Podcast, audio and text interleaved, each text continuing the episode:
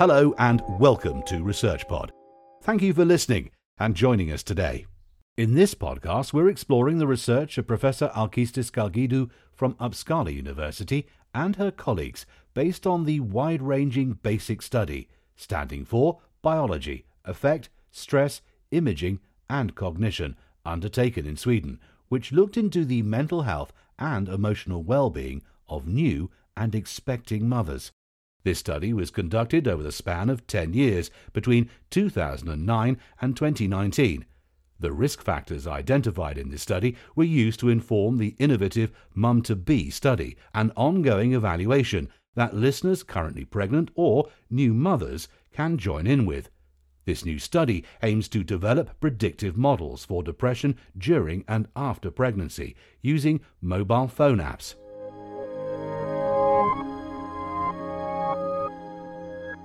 The basic study was completed in 2019 with all data collected, collated, and analysed. The plans were then laid for the follow up Mum to Be study, starting in 2019, to assess peripartum well-being using mobile platforms and develop predictive models from the pooled data. And then, a global pandemic. To date, the global death toll exceeds 1 million, and the number of confirmed cases, more than 50 million people, is still growing, with long term outcomes unclear. It has been well established that mental health problems increase vulnerability to coronavirus, COVID 19, and those contracting the virus are at higher risk of nervous system disorders and mental illness. Importantly, the mental health effects of COVID 19 are expected to persist long after the rollout of the vaccines. Those affected continue to suffer from the effects of infection on the nervous system, the trauma of illness, loss of loved ones, and increased stress due to financial challenges. Professor Alkistis Skalkidou and her colleagues were therefore extremely concerned about the impact COVID 19 would have on pregnant women and new mothers' mental health, especially given their recent findings from the BASIC study. And the ongoing Mum to Be study offered a unique opportunity for a sub study at this critical time.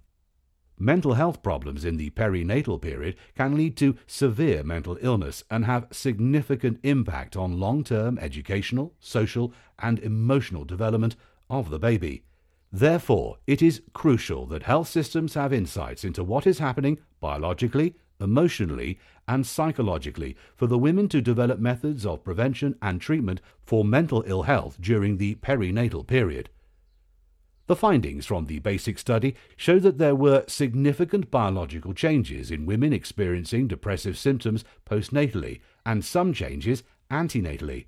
They also identified some triggers for symptoms of depression in early motherhood.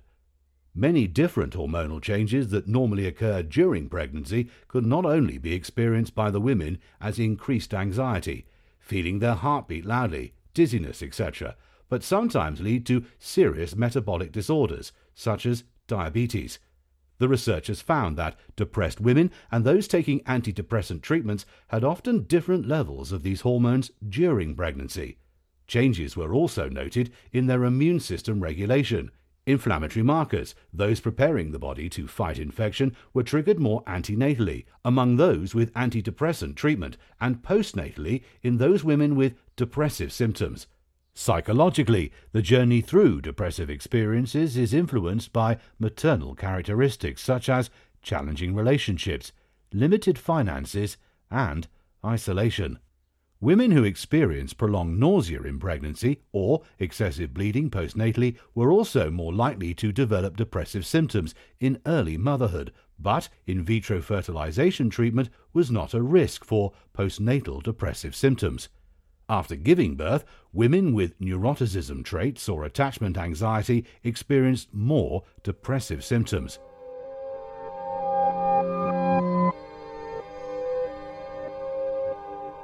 These findings from the basic study provided the foundation for the Mum to Be study. This was originally undertaken to develop and evaluate effective digital methods for the prediction of depression and anxiety but was also in place at just the right time to assess well-being and life changes during the COVID-19 pandemic in Sweden. The data was collected using a mobile phone application, also called Mum to Be. This study used surveys and questionnaires, voice recordings, and mobile sensors which collected data passively from expectant mothers in various specified periods before and after pregnancy.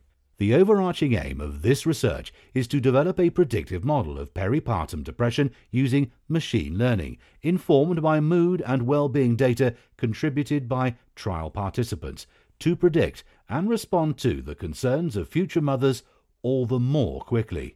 The Mum to Be study is still recruiting participants in Sweden, with more expecting mothers signing up by the day.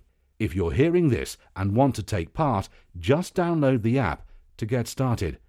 This data will be utilized in a variety of research papers, such as the one that was recently published online as preprint on the impact of COVID 19 on peripartum depression. Using this novel data collection technique, Professor Alkistis Skalkidou and her colleagues have already determined there were more important effects of COVID 19 on mental well being of participants. Sweden, unlike many other countries, did not have a lockdown in response to the pandemic. They developed voluntary social distancing guidelines, including working from home when possible, reducing travel and social contacts, and avoiding public transport. Therefore, it may seem unsurprising that the women mostly said that their life situations were only slightly affected.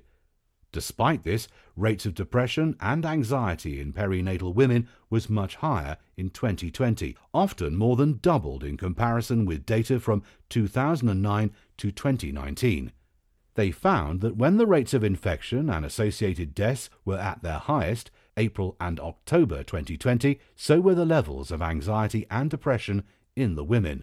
Unsurprisingly, well-being was at the highest in January and June to August, when COVID-19 cases and deaths were at their lowest. Interestingly, though, the experiences of depression and anxiety were not related to whether the women or members of their family had symptoms of the virus. Women who reported having no COVID 19 virus symptoms had higher anxiety levels than those with symptoms or a close friend or relation with symptoms. Participants reported even various concerns associated with this lack of well-being and experience of depressive symptoms.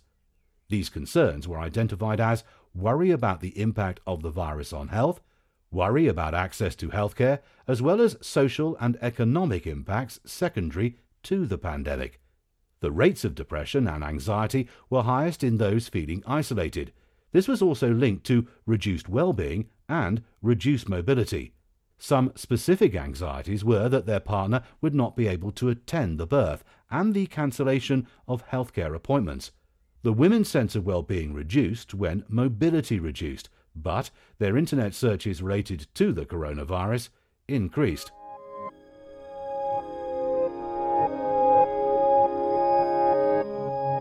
Through using the Mum2Be app as a modern data gathering device for this study, the researchers were able to follow and promptly respond to differences in mood and well-being among pregnant women during the pandemic.